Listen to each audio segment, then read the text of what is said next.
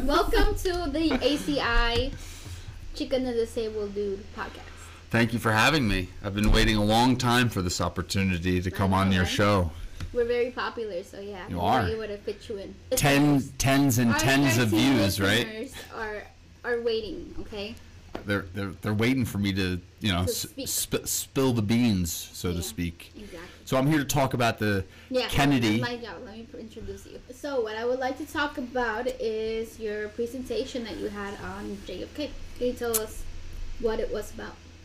Uh, yes, Brenda, we had it this past uh, the 22nd, this p- couple of Tuesdays ago, and we had it on the 59th anniversary of when JFK was assassinated, which was in November 22nd, 1963. So the presentation mostly dealt with celebrating his life, talking about his presidency, some of the major things that were accomplished.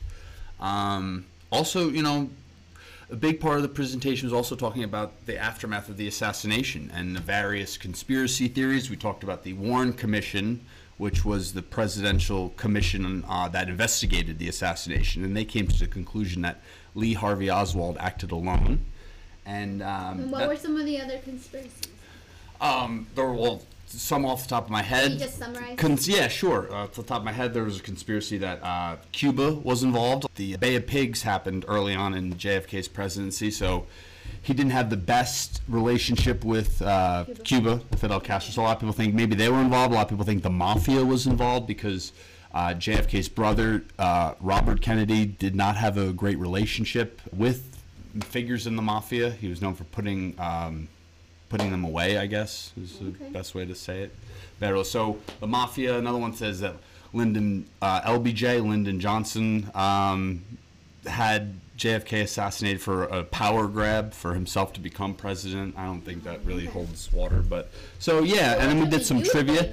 I, I don't know. I this Luke might be better uh, to answer this because you know Luke was technically alive when JFK was assassinated. But uh, I like to think that the most popular for me is uh, the mafia was involved. I have no way to prove that, but I don't think that uh, Lee Harvey Oswald acted alone. I think he at least had help with um, Well, some he people. right? Wasn't he killed by?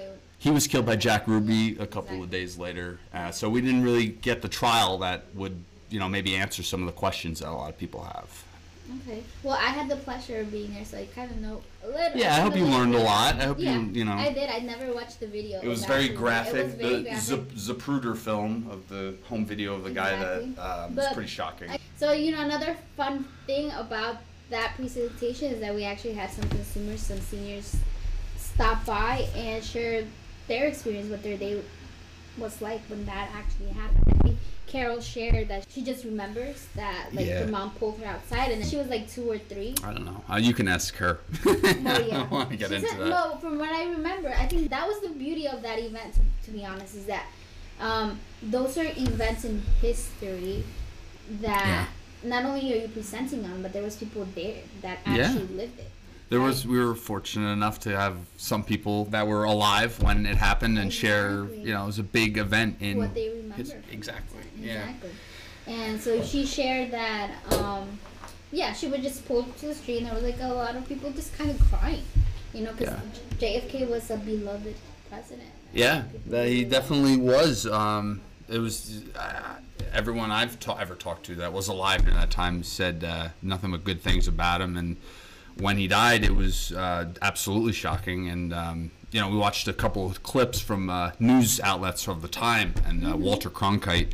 And the video of him uh, crying on air when he found out around 1 p.m. that the president had been shot. And everyone's, it's kind of like I like to compare it to, for me, like I remember where I was when 9/11 happened. Like I'll never forget where I was when I heard, and I think the same is for you know older generation. They remember where they were when Kennedy got killed. Right, so it's like moments that bond us. Right? Yeah, all big moments, events in American history, or or in history in general. everything's Yeah. Like, like, um, like I think you also mentioned like Pearl Harbor. Yes. There's people that remember that day, so it's The older generation, yeah, life yeah. events that bond us all. Yeah. We all somehow remember. Oh, I was here in that day, or this is when I Yeah. remember. You know. oh, So, absolutely. I think that's the beauty of this, and like you said, you know, it's um these events we had or that presentation is, is a way to kind of connect with each other and transition back into just meeting in person and you know social. and they're they're fun. And we had a little trivia Yeah. section. They're fun, and like you said, just anything for. I Uh, want a mug. I'd like to. yes, you, you want a mug. we did. We didn't. We couldn't find all of the prizes, but we did give away some good holiday mugs. So Exactly. uh, yeah, that was fun, and uh, you know, getting and and I, I just hope you know the people what they took away. Maybe they learned a couple of things that they didn't know before. Uh, it's just good to celebrate. Like I said, we had that on the anniversary of the assassination, so a big historical day.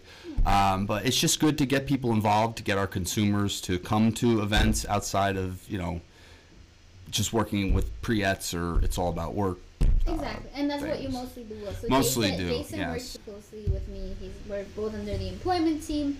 Um, but yeah, I do agree with that. I think it's it's a great event that peaks at the different interests that some of our consumers have. Absolutely, And it's a good way to get them if they're involved socially to meet other like-minded consumers that also are passionate about history. exactly, So and I a lot think, of I think it's promotes like you said just meeting new people especially after the pandemic it's important to have these in-person events that people can be feel safe coming back to now you know exactly. with that And i know not relate to each not saying that the pandemic's over but it's uh, you know it's just good to, to feel Slowly almost feel normal again yeah. which is which is tough in a post-covid world Exactly. So yeah, just you know, listen in and look on our page online. Absolutely. What what Jason is coming up with next. that's right What will you gotta come you gotta come history? check out chica and the disabled dude Yeah, well, listen to us. yes listen to you Thank you. you're welcome thanks for having me. But yeah, so now we are going to hear a little bit about one of our volunteers' participations in some of the events we've had this past month, and so on.